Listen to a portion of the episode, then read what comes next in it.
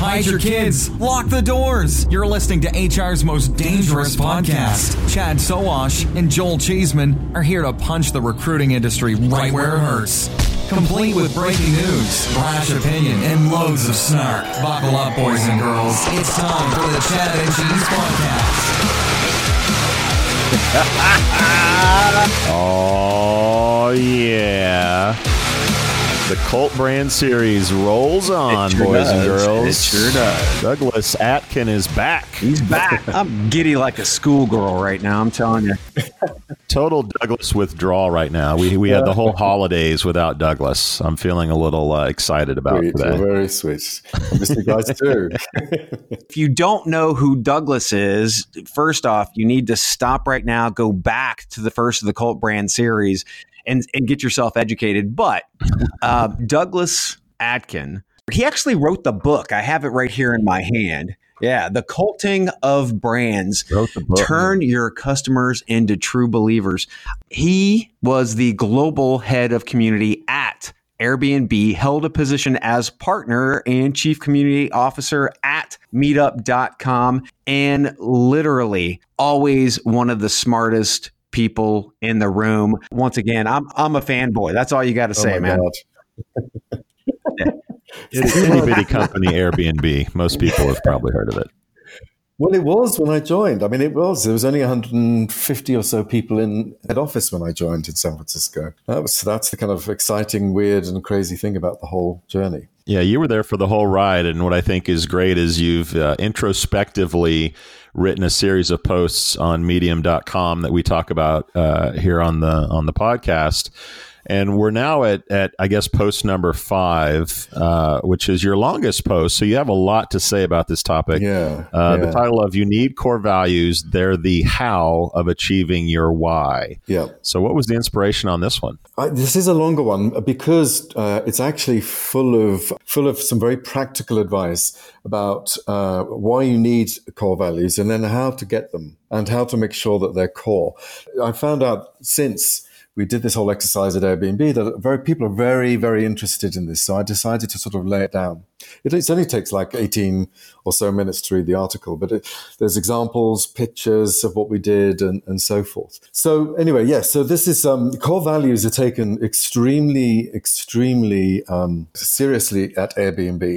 And in fact, when you're interviewed for a job there, you may get like sort of six or eight interviews like you normally do anywhere else to assess your skill on the job, whether you're a good, you know, uh-huh. uh, engineer or a good marketing person, all those kinds of things. But then mm-hmm. you're given two culture interviews, two core values interviews by people who have nothing to do with your discipline. And uh, they have uh, veto power. So you may be the best software engineer in Silicon Valley or New York or Shanghai or wherever it is. But if you don't pass the core values or culture interviews, you are not hired. It doesn't matter how good you are. That's how importantly Airbnb treats core values. And the, the kind of critical idea here is that is a couple of things. One is that you're being interviewed to see whether your own personal core values, the values that make you tick as an individual, that sort of drive who you are, are aligned with those core values that we all share at Airbnb. If you, if they are aligned, then you're accepted in and um, you're a part of that larger family. If they're not aligned, then it would be better for you and for Airbnb if you find a place where you find a, you know, you find a company or wherever you're going to work that um, has similar values to your own. Right. Were were these interviews typically regimented with the questions that were asked, or were they more of sort of a small talk situation and getting to know each other? Neither. I mean, it, it's they they were very. Re- there, there is a sort of dis, um, an interview guide, and the interviewer has a form basically that they have to fill in.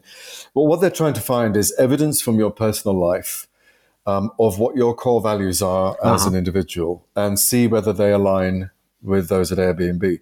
And so there's like for every core value, there is a, a space on the form that the interviewer must fill in to say that there is evidence that, that you share that value, and they'll write down what it was. And so the way the interviews are conducted are, it doesn't feel regimented like they're ticking boxes. It, it will feel more like a sort of conversation, fun conversation, mm-hmm. but also have earnest parts because you should be talking about what makes you tick, what your values are. Real quick, Douglas, we've talked to individuals about culture and how, you know, culture is is big when it comes to actual actually hiring.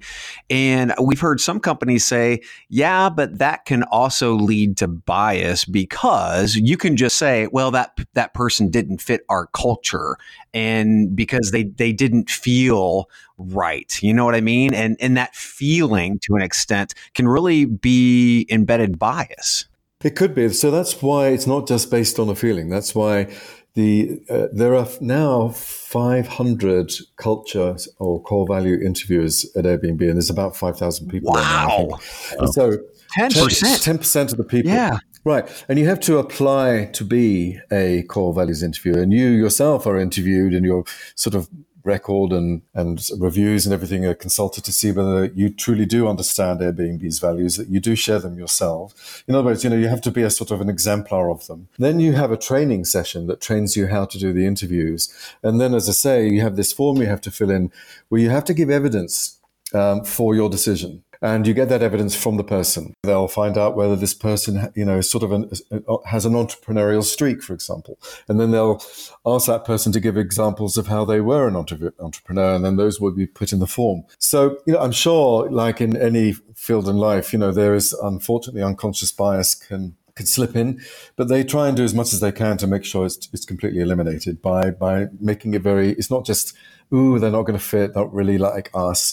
It's actually evidence-based. You know what I mean? Gotcha. And I love that you interview the interviewers. So it's not just picking random people off the floor to talk about culture. So you, uh, the reason why the article is, is also quite long is because core values are really, really, really important for any organization. It doesn't matter whether you're a company or a church or a whatever, you know, political party. The core values are important because they um, are the guidelines, if you like, the kind of, or as Brian used to call them, the rules of the game on how you, you achieve your purpose. So in Airbnb's case, Airbnb's purpose, as we've discussed, is creating a world where anyone can belong anywhere, which um, is ridiculously ambitious, as it should be. And we've discussed why in previous conversations. And so there are now four core values that basically um, govern the behavior of everyone in Airbnb to so that that um, insanely ambitious purpose will be made real. That's what they're there for, basically. They are there. They are the how to make sure you deliver your why. The why in, uh, in Airbnb's case is creating a world where anyone can belong anywhere. So you really need them. And it's if you don't have them, then it's uh, it's very dangerous because, you know, you're going to say to people, we've got this amazing inspirational why, this amazing inspirational purpose. And then you're giving them no tools and no guidelines about how to deliver it. So right. That's so that's what they are, basically. They are, and, and the way I think about it is they are the sort of the rules of the game or the or they define how everyone should behave with each other, relate to each other, and decide things together in order to achieve their collective purpose. It's all about behaving and relating and deciding things together, what we do basically at work. Yeah, right. And don't most companies, you feel today, they're trying to put out a purpose and their why, but yes. There's really no how attached to that whatsoever? Exactly. There is. There's, there's not enough how. I mean, there are great, there's some good authors like Simon Sinek who, yeah. you know, writing about how important it is to have a why. Right. Um, but there's very little uh, about how to get there. We're idealistic at Airbnb, but also very pragmatic. We're very, you know, okay, so, so the next question was, we've got this great purpose. How the hell are we going to deliver it? And so and that came down to the core values. Now, um, the so what happened was, this is sort of interesting. Oh, actually, before I tell you about um, how we changed them, because there were six core values originally. Mm-hmm. They were created in twenty twelve, just before I joined, in the summer of twenty twelve. And they were created um, basically by the founders with some of the sort of longer tenured people, which meant like one year, two years. The people in the company, the company had been going properly really for two. But basically, it was it, the, the founders realized they couldn't be in every meeting and they couldn't interview every recruit, potential recruit. So, as they used to do. So, um, and when they interviewed them, and Brian told this to me uh, several times. You know, they, they spent a large part of the interviews making sure there was an alignment of core values between this person and the founders themselves and the culture they had created in the company. So they couldn't do that anymore. So they said, okay, we need to create some some core values that sort of articulate what we were looking for uh, when we were doing those interviews ourselves, and then train um, some people we trust who live the core values themselves uh, to do the interviews. And so that's, it all started in twenty twelve. And they came up with six core values, which they did sort of how most people normally do that process of creating their core values, if they do it at all, which is getting the founders or the senior people in a room and sort of hammering out what it is that they collectively stand for and what they believe in and all those kinds of things. So it was it was done, you know, pretty well, but not as rigorously as, as I would have liked. At least they did it, right. And they ended up with six core values. So I'm going to give you, um, first of all, a, an example of one of them, and and then how, and, and try and give you an example of, you know, how how this core value helped achieve the purpose of creating a world where anyone can belong anywhere. Okay. We'll get back to the interview in a minute. Building a cult brand is not easy, which is why you need friends like Rupesh Nair, C E O of Symphony Talent, on your side. Okay, Rupesh, hiring companies can't hire diverse candidates if diverse candidates aren't applying for their jobs. What should hiring companies do differently to attract a more diverse candidate? So for diversity specifically, companies should think about why do they want diversity in their organization and ensure that they are bringing that into the conversations about hiring diverse candidates, because that's how they can be genuine about diversity. Because just checking a box saying, I want to be hiring diverse candidates is not going to help. So the first thing is thinking about why do you want diversity? What are the different groups you're targeting as you think about diversity, and then bringing those messages, which basically is going to resonate to that particular group of diverse candidates, into your engagement, whether it is kind of as you reach out in the mass media and target specific diverse groups, as you basically nurture these diverse groups once they have connection with you, is very important. Because to your point, you won't get a diverse candidate till you get in front of a candidate. And the only way you can do that is by figuring out what is the connection point between you and the diverse candidate. And it is very, very easy to kind of cast a net saying, I want diverse candidate. But the truth is there are many, many groups of that diverse candidate, and you need to be really clear on who exactly are you targeting.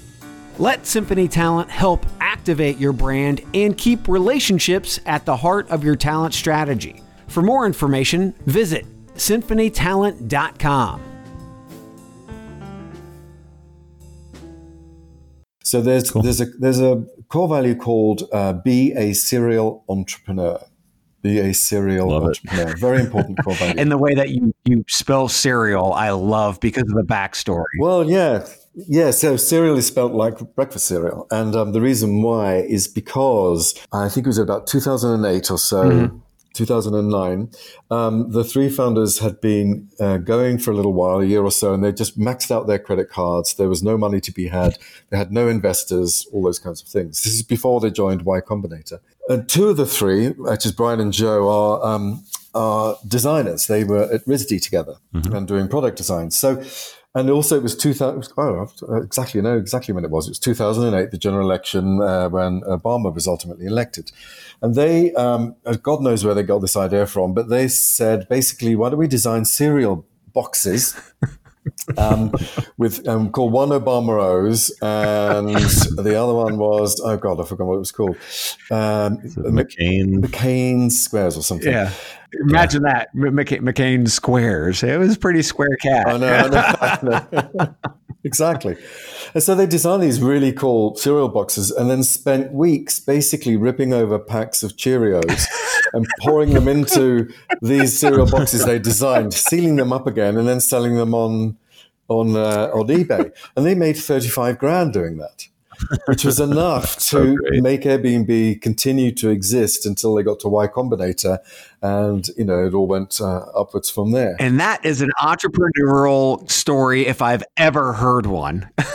Well, exactly. That's why it's called the Be a Serial Entrepreneur. So there's, ba- I mean, there are many, many examples of them doing crazy stories like that of, you know, in extremis when you're really having to be creative and take a huge risk. Um, but that's the one that sort of defines that quality. And so, yeah, so there's Be a Serial Entrepreneur. And uh, a good example of that, of how that is sort of used to achieve the purpose of Airbnb is, is in twenty fourteen, Uh, so our business, the, the core business of homes and people staying in people's homes, was, was this was the point in about twenty thirteen, twenty fourteen, twenty fifteen. It was mm-hmm. really, really, really taking off. And Airbnb was beginning to be a household name. And we were growing at between two hundred and three hundred percent a year Jeez. just from that business. So, you know, on the I know it's insane, but most people would be happy with a ten percent growth, but this was two hundred to three hundred percent, and somewhere in between there, at massive scale. You know, it wasn't like a little company growing at that huge rate. It was a big company growing at that huge rate. So, you know, you could have, they could have rested on your laurels and said, wow, you know, let's just enjoy this massive growth and make it and keep it going. But um, that wouldn't have achieved the goal or, and the purpose of creating a world where anyone can belong anywhere. Because we had, we realized that there was more ways and more opportunities of creating belonging in when you're traveling than simply the accommodation. And so Brian put together, you know, as well as being the C E O and running the company, he also ran this sort of skunk works little unit in a in a little garage in in the office um, called Magical Trips. It was nicknamed at the time. And their goal was to basically reinvent travel to be the ideal rather than the kind of uh, sometimes great, sometimes terrible experience it is right now. And so first of all, they had to do, to, you know, basically what they had to do, and they, they knew they had to do this because there is this culture at Airbnb, which is expressed in the serial entrepreneur value, which is don't be incremental. Don't do a little ten percent, fifteen percent improvement on what you already have. Mm-hmm. Imagine what the ideal is. You know, imagine there's the world as it should, and then work back from that. Figure out the steps from that to where you are now, and therefore what you have to do to make that ideal a reality. So they basically spent the first few months uh, as this sort of uh, close-knit group. They were a mixture of uh, so, you know, software engineers and partnerships people, marketing people. It was a whole mixture of people, product people, designers. And they, the first part was imagining what an ideal trip was. That's a common phrase in Airbnb at the moment, is, is ideal trip. And they defined it eventually through um, iterating, coming up with many ideas of what the trip could be like, getting strangers to take the trip, you know, interviewing, finding out what it was like for them, and then improving and iterating and improving and iterating. And so they eventually realized that, th- that the ideal trip is something that is, of course, fun, but also meaningful. You know, a meaningful trip now is a very important catchphrase at Airbnb. Something where you come back from that trip and you're slightly changed, or maybe changed in a big way, sort of may, given more meaning to your life in a way. I mean, this can still happen when you're on the beach. You know, it doesn't have to be wild and crazy. But right. The goal was basically to reinvent travel and to make it as the ideal. And the ideal, they realized, having come up with these ideas and interviewed people, was to have a, some kind of meaningful trip as well as the fun and the new knowledge and everything else they're doing. And so that's exactly what the serial entrepreneur value is about. It's it's about imagining the ideal and then figuring out the steps from that ideal backwards to where you are now. And then basically that is your, you know, that's what you have to do over the next six months is follow those steps until you deliver the ideal. And they did. And then, and so basically, there's going to be, have been, and there's going to be a series of product launches that will reinvent travel, basically. The first one of those was Experiences that came out in twenty fifteen sixteen, which is you're staying in Airbnb, but you can also go and uh, join a different host in the town you're in, uh, who might be, you know, a fanatic and love um, disco. Yeah. I'm just remembering there's a host in L A who does this great Experiences where you go to the market, you buy your seventies disco clothes, and then he takes them um, out to the discos in L A that night. Chad loves disco, by the way. Oh, I thought I'd throw that in there. I grew up with it. And so... You know, so Experiences basically are about, you know, you're you're you're doing something interesting with someone who's passionate about it and who's local, and with other people who are also passionate about it. So so that's an that's an example of, of a core value. Serial being a serial entrepreneur um, was the way this group worked. As I said before, just to recap, is that it they didn't seek to find modest improvements on the status quo.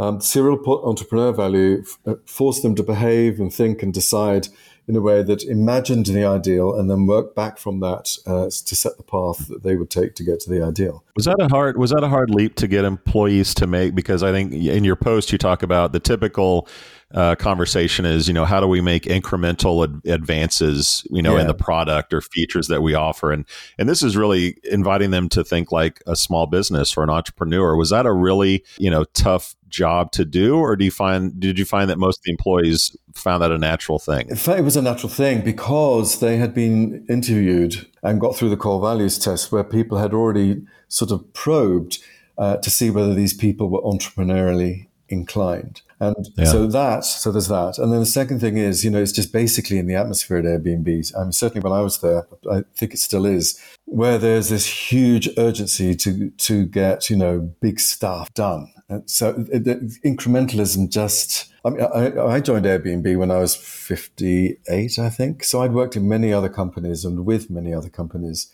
of all kinds, car companies, banks, and all those kinds of things. And yeah. um, where incrementalism is the norm. You know, and I always found it depressing. And Airbnb was so intoxicating because um, there wasn't any.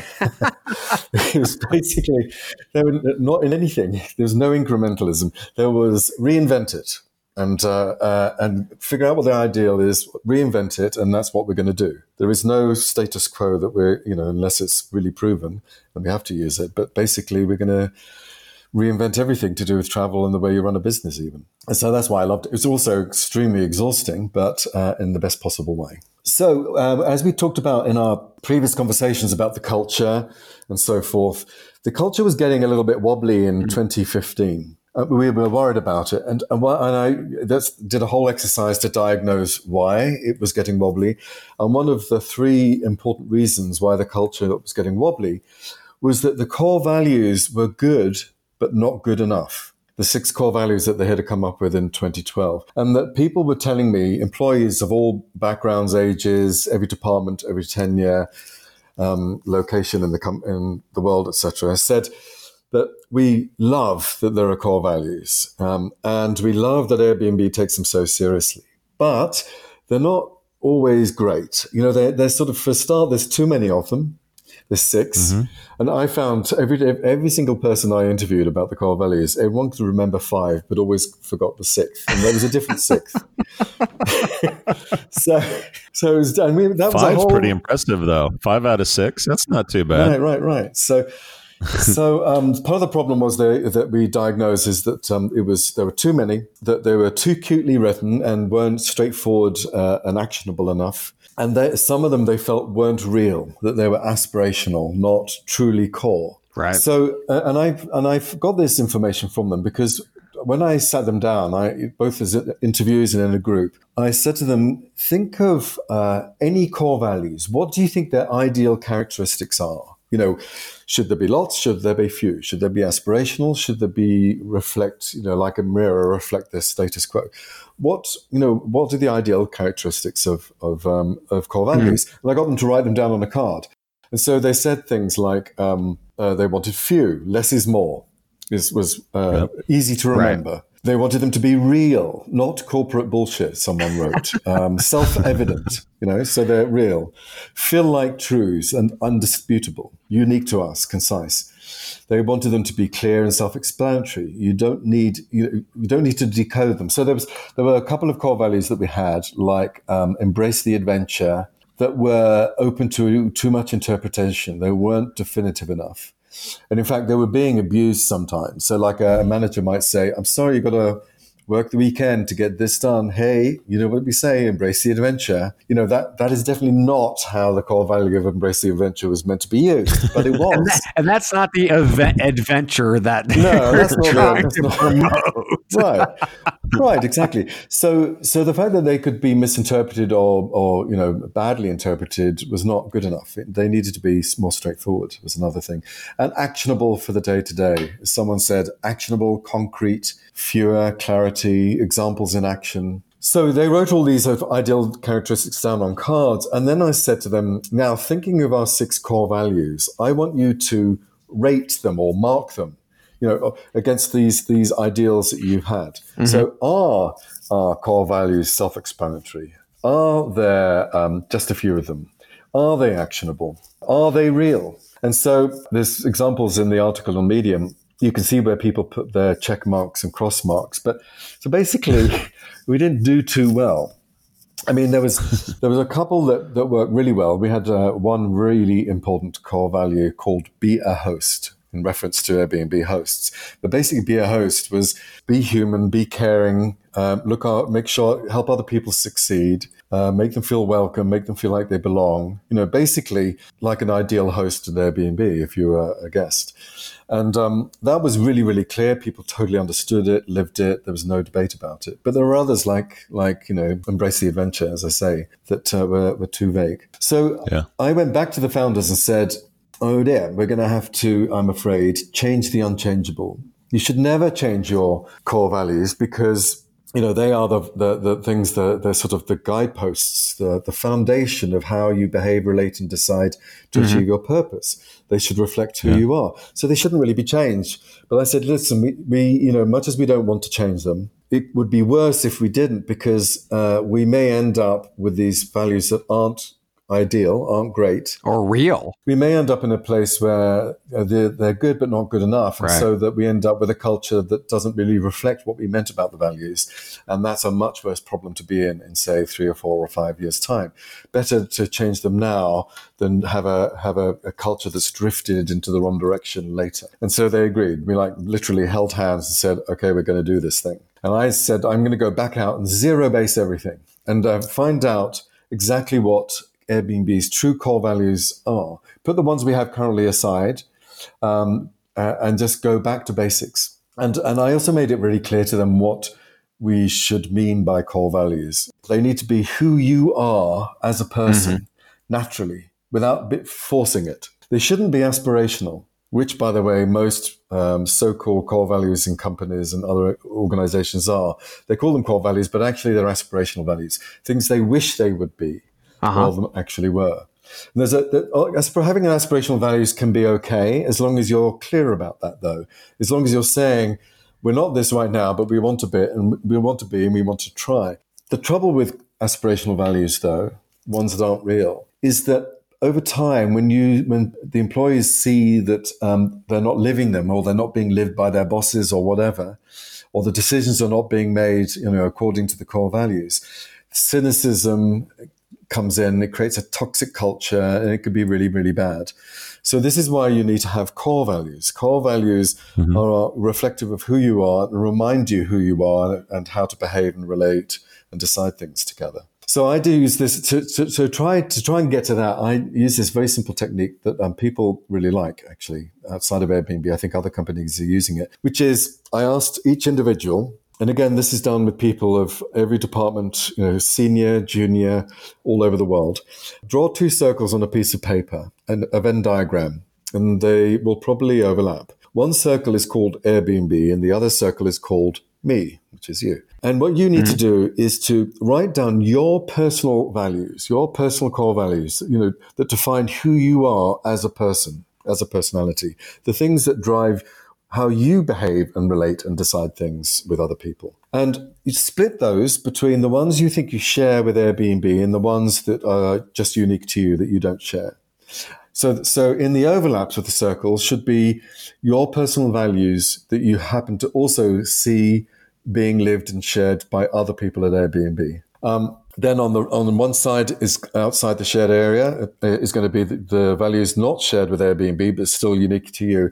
And then I asked them also to write down the values they thought they saw at Airbnb that they didn't share at all. And so to give you, I, get, I show a couple of examples in the article, but for example, uh, the bit, the ones in the middle uh, had words like uh, authentic, caring, human, passionate, proud, entrepreneurial, disruptive, bold, not afraid to stand out, values-driven, care for people as people, those kinds of things. Yeah. Um, I love this. And yeah. uh, so what was great, this I this, I had about three hundred of these sheets. Wow. And, um, I know, it's fascinating. So, uh, and by the way, this is only half of what I did to get to our core values. This is what I did with the people, if you like, of Airbnb, the, the not the founders, just the, um, the uh, everyday workers. Mm-hmm. And um, so what was great is that there was basically people were putting the same things in the overlaps, more or less. And to, to make sure that I wasn't just hoping for that, and it was really true, I went through every single of these sheets and wrote down every single value that they had written in the middle, the shared part, on a huge spreadsheet, and, and totted up how many times they had been mentioned. And what I found was that basically there were three big areas uh, that everyone felt they shared with Airbnb. Mm-hmm. And it was that one is that they were sort of they were mission driven, they were purpose driven, they were they wanted to work for something beyond their salary, um, and th- they totally bought into Belong Anywhere. The mm-hmm. second one was that there was this caring idea, this hostiness, um, looking after other people, uh, not being you know horrible and toxic and competitive like us, it is in some other companies, but actually helping your colleagues succeed. And then thirdly, the other one was uh, which I called caring. And the third one was daring, which was this boldness, this uh, non-incrementalism, this thinking of the ideal, this thinking outside of the box, uh, kind of, of entrepreneurial. You have in this sheet, I just want to make sure that we we we say this, fuck the status oh, quo, yeah. disrupt, rebel, rule breaker, embrace. I mean, so, I mean, that in itself, I mean, these are the things that you're actually pulling out of your people and you're finding what that real culture exactly, is. Yes, Total it honesty. Is, it is, yeah. So under the whole forge your own path, unconventional daring heading are things like that. They wrote, they wrote open-minded, fuck the status quo, uh, rule breaker, pioneer, disruptive, bold, courageous, daring, fearless, confident, entrepreneurial, scrappy, yeah. and so on. And I love the one that's just like one circle, like yeah. they're all the same values. Well, so that, what was interesting is that everyone uh, started, they drew the circles and started filling the, the, the three areas in. Then they always said, hey, you know, I've done these wrong. Can I redraw them? And I said, yes, of course. So they'd throw that away and redraw it always with the, uh, the two circles with more overlap than they had before. Because ah. they realized when they thought about it that there was a huge amount that they shared in common. So this is a great exercise. Yeah. Oh, it's awesome. For you, again, because you're you're trying to figure out the whole wobbliness of the core values, but I think it's also great just an introspective for the employees who might not realize as much. This really is more of a realization of the things that you do have in common, right? Yes, it is. It was helping them realize how much we had in common. But what it was, what the reason why I was doing it though, was I was zero basing everything. I wanted yeah. to find out exactly what our core values were, because I had a, I had a hunch, and also I heard it from people that there were a couple of values that weren't that we had of those six that weren't core, that weren't mm-hmm. real. I mean, people had complained to me about this, that some of them were aspirational and not real, and I wanted to find out what was real, so that we could then go to those values that weren't real and make a decision about them, whether we should keep them or not. So that's what we we did. And so so that was very, what was hugely encouraging, and I'm, you know, I'm sure you won't get this at, at some places, is that, as I say, there was a huge amount of overlap. The things they wrote in the overlap were more or less the same across all three hundred people. Um, so that was great.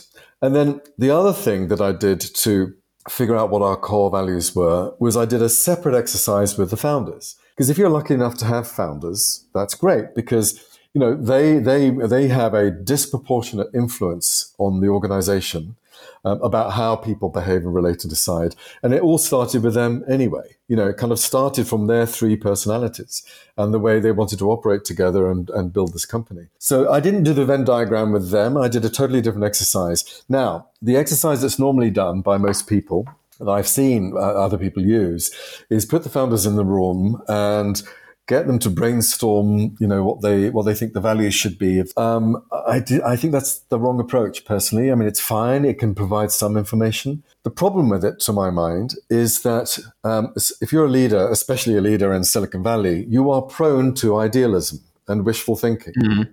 And so what you're likely to get out of that exercise is wishful thinking, not reality. And I wanted to pin the founders down in, in reality.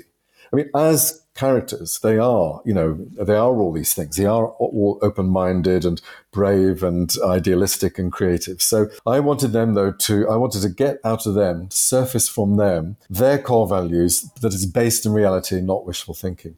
So what I asked them to do is separate, we, we had this, um, it was a Sunday afternoon in March, I think, twenty sixteen. I got them into the office. And, and th- by the way, in the office, every meeting room is an exact recreation of a host's home somewhere in the world, whether it's in That's awesome. you know, Bombay or Cairo or whatever. Awesome. So what I did is I got them, uh, put them in the, the meeting room of the very first Airbnb, which is an exact recreation of the own, their own flat that they shared in San Francisco in Rush Street. That's it, that's one of the meeting rooms in Airbnb, the very first Airbnb. That's their own too home. Cool. And I said, just as a good environment for them to think back to what it was like when the, that was their office. And I said, okay, so I want you to think of all the meaningful moments in the history of the company so far. And I defined meaningful moments as those moments where you made a decision or did something that on principle, that expressed your fundamental beliefs. Um, and they're probably moments that had a large amount of risk attached because they were on principle.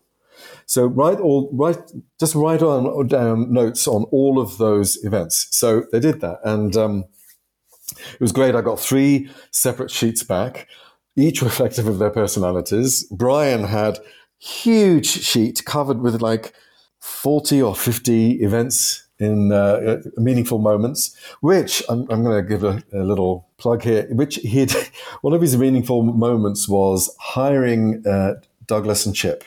Chip Conley, Chip Conley was one of uh, my colleagues at Airbnb. He was uh, he was, he was the founder of um, of a successful hotel chain in San Francisco. And, and by the way, when he had that there, I said, "Why is that a moment, meaningful moment? Because we were uh, because we were old, bald, and gay and white." Why, why, because we were. Old, we're the oldest awesome. people in the company. We both have shaved heads and we're both gay and white. uh, and he's laughed and said, no, no, no, no. He said uh, he said a really nice thing. He said, you, you're unorthodox people and do things differently. And that was a, for hiring people at a senior in a senior position at that point. Apparently that was meaningful to him. So that was cute. We'll get back to the interview in a minute. Building a cult brand is not easy, which is why you need friends like Rupesh Nair, C E O of Symphony Talent, on your side. Chatbots are all the rage, but how are they actually helping companies drive better and authentic engagement? Yeah, chatbots, especially the modern uh, generation chatbots, which basically is, is more of a conversational platform than a, than a chatbot, I would say, which basically kind of uses N L P and, you know, natural language processing and machine learning effectively helps ensure that the table stake conversations are happening automatically as much as possible. Uh, so where it's like, hey, tell me more about yourself. Let me capture your resume.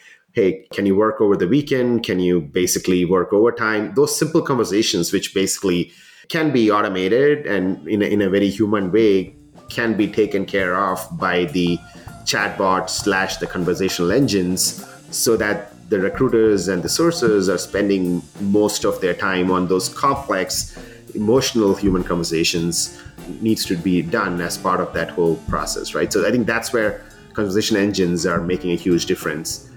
Let Symphony Talent help activate your brand and keep relationships at the heart of your talent strategy. For more information, visit symphony talent dot com.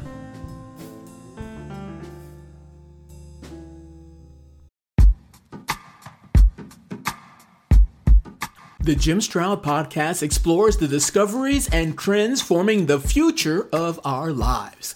Brain-to-brain communication, robot bosses, microchip implants for workers, and artificial intelligence replacing human workers are all happening now. If you want to know what's happening next, subscribe now to the Jim Stroud Podcast. But anyway, he they That's great. so they each and then you know Joe put his down. It was all very nicely art directed, and then Nate, who's the most logical thinker of them all, put everything down in order of importance, which was amazing. So then I we discussed. I got them, each of them, to go through each of those events and discuss them with the other two, mm-hmm. which they did. Uh, what was gratifying to see was that they shared uh, the same meaningful moments. They all thought the same moments were as meaningful, basically. Then I went back and said, okay, now. This is the reality. You've written down the reality here. This is stuff that actually happened. Now I want you to go back over those meaningful moments and extract the meaning from them. What was the principle that you stood by when you made that decision or did that action? And so they went back and did that. And I asked them to read out and show me the, the, the meaning behind all of those uh, events and those moments. And again, what was also gratifying to see was that they had the same meaning, basically, the same. And it was the same as the, the people I've been talking to, the employees. Uh, once I got them to sort of narrow it down to uh, to three or four uh, key meaningful, key key meanings, key core values, it was in the exact same areas of being purpose and mission-led, of being hosty or human, and uh, being and caring, and also being daring and entrepreneurial and creative and out of the box, all of which was great. So now I had, both from the founders and from the employees, some data that was based in reality. It was the founders' core values, basically, that had been subtracted from and, and derived from actual things they did. Not wishful thinking, but things they actually did. And on employees, yeah. Same thing. I had values that they felt they actually had seen shared between them and the rest of the company. I love the grassroots approach to that as opposed to top-down. Right, exactly. As I say, top-down is fine. You can do that. But if you just do that alone, you're likely to end up, first of all, with you know the point, the point of view of some leaders who may well be distant from uh, a lot of people. But secondly, you may yeah. well end up with uh, wishful thinking rather than reality. Hmm. So you need to do both. You know, you need to do both the people and that. So uh, it was. In, I went back uh, a little bit later with a big presentation with uh, Dave O'Neill, who is my partner in crime on this, someone who still works at Airbnb, and we basically uh, presented to the the founders and then to, uh, to the whole company. Uh, what we found. And we basically said, yay, it's good. We we do share a lot of values and we we all think they're the same values, basically, these three things. Mm-hmm.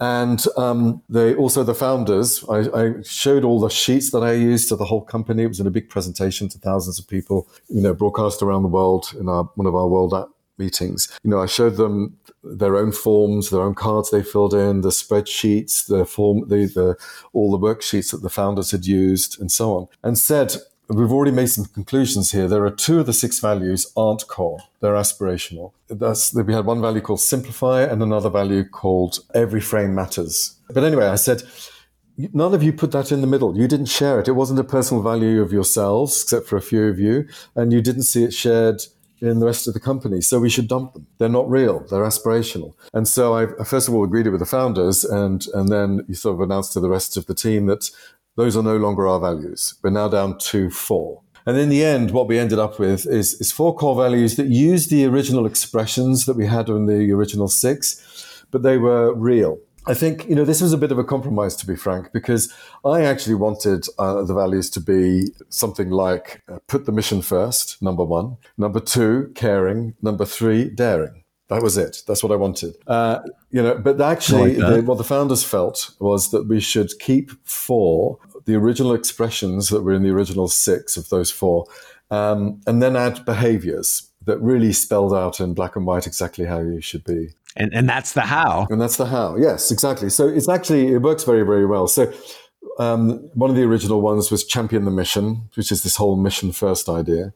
And underneath it are the three behaviors. For example, it says prioritize work that advances the mission and positively impacts the community. Build with a long term in mind. Actively participate in the community and culture. So what it's saying there is, uh, again, no incrementalism. You have to make, you have to do a check. Is what I'm working on today going to advance our mission? If not, then maybe I shouldn't be doing it, or at least I shouldn't be prioritizing it. Right. Um, the other one, another one is be a host. And the three behaviors are care for others and make them feel like they belong, encourage others to participate to their fullest, listen, communicate openly, and set clear expectations. So it's, again, very specific, setting up the behaviors. And then another one is embrace the adventure.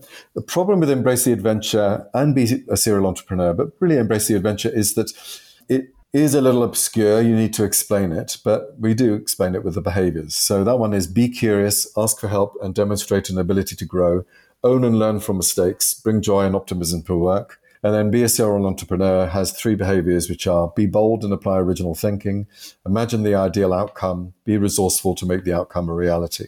So that was that thing I was talking about where you imagine the ideal, imagine the steps backwards, and then figure out how you're going to get. And do you bring, I mean, were, were people like bringing these to meetings and whatnot to make sure that you were in line and you were prioritizing the right way and, and you're really focused on what the mission or, or really the the the why and how was? Yeah, I mean, even before we did this exercise, but certainly afterwards, people would say in a meeting, yeah, but that's not being a host. You know, that's not yeah. hosty. That's, we do this, or that's not going to achieve the mission. That's just like, I mean, in fact, in, in some of the, the sort of larger meetings we had, some of the complaints that were brought forward, which I've mentioned before in some of the articles and the interviews, is that some of the big decisions weren't living some of the core values or the purpose. Like there was a decision to go after vacation rentals, uh, which are largely managed by professionals, um, not right.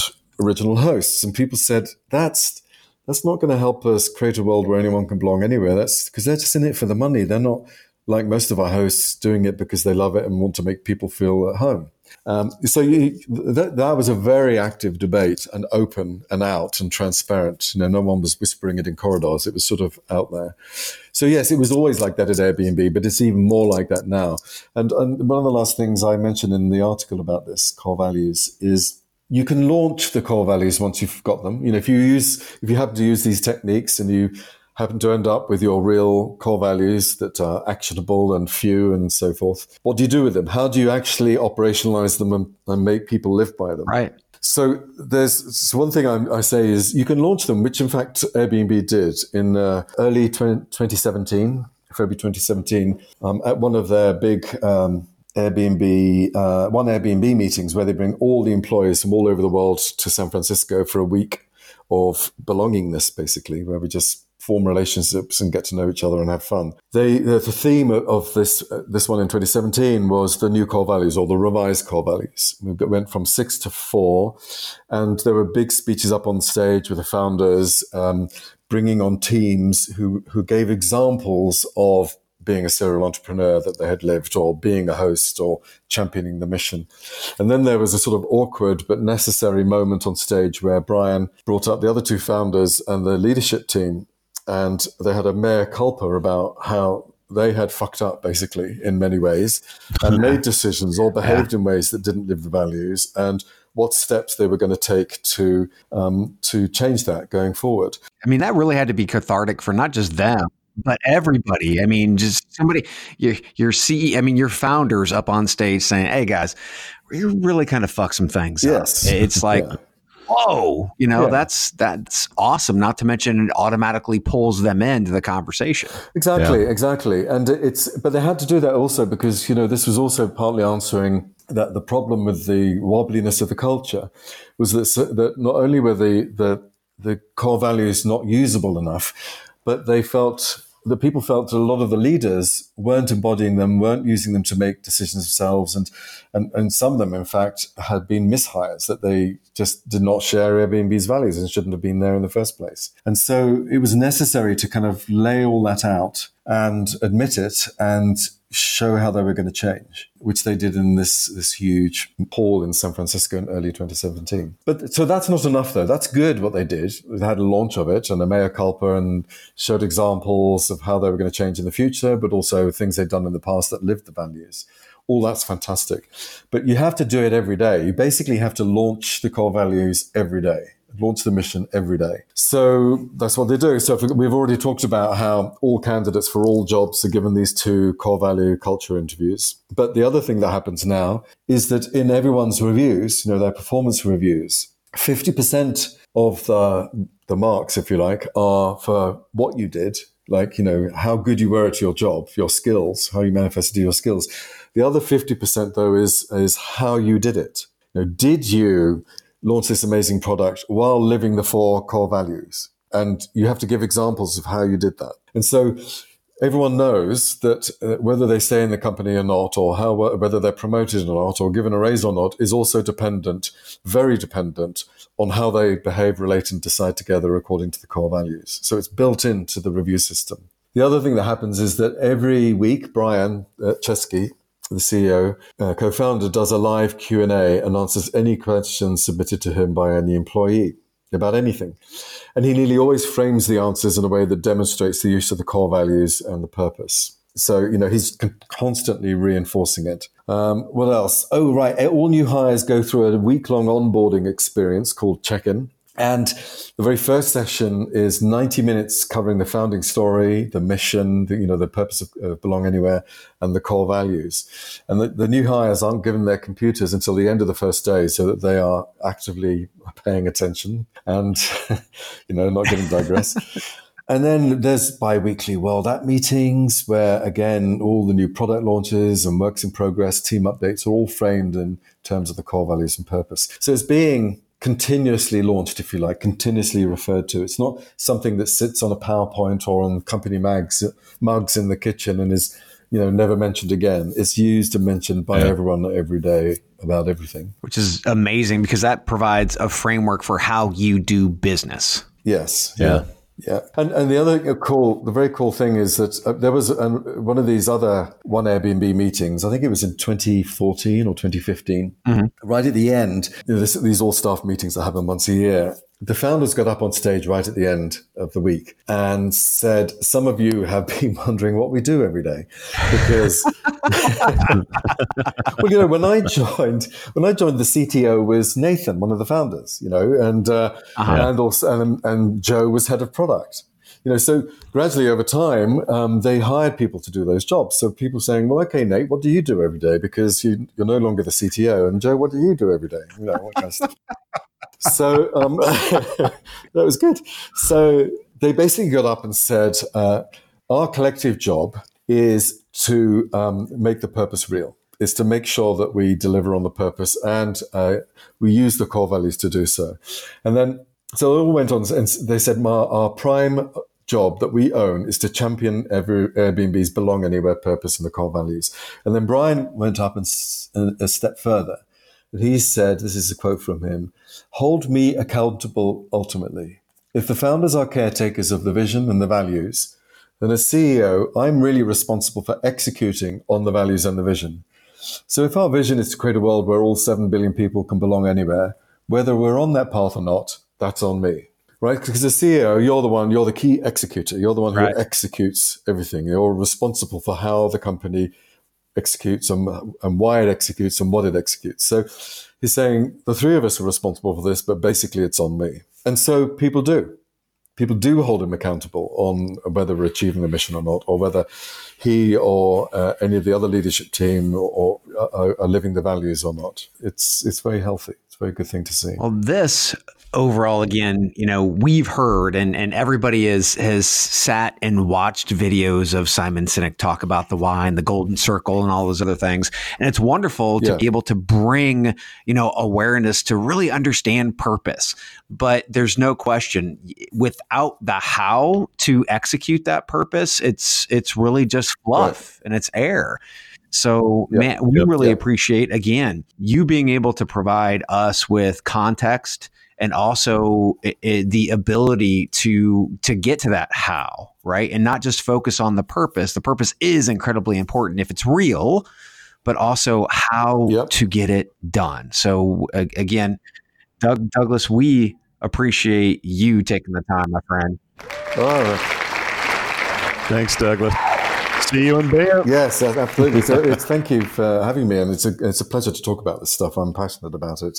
And I feel very, very fortunate and lucky that I was actually able to do it. You know, I'd, I'd seen basically purposes and visions uh, not executed or being badly executed in other companies. Right. And so it was a, it was a joy to be in an environment where I could go to Brian and Joe and Nate and say, hey, the culture's wobbly, we need to fix it. Or, hey, the, the, the core values are good, but they're not good enough. Hey, we need a purpose and we need to focus on figuring out what it is and do it this way.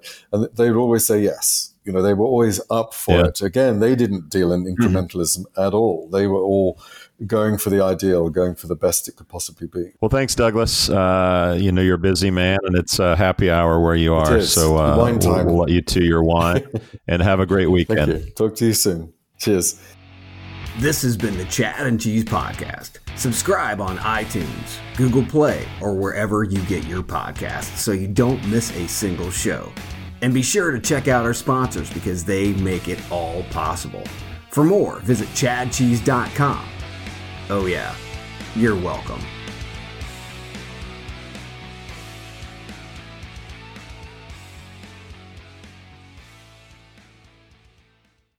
You've got questions, we've got answers. Business leadership, ownership, and sales can be challenging.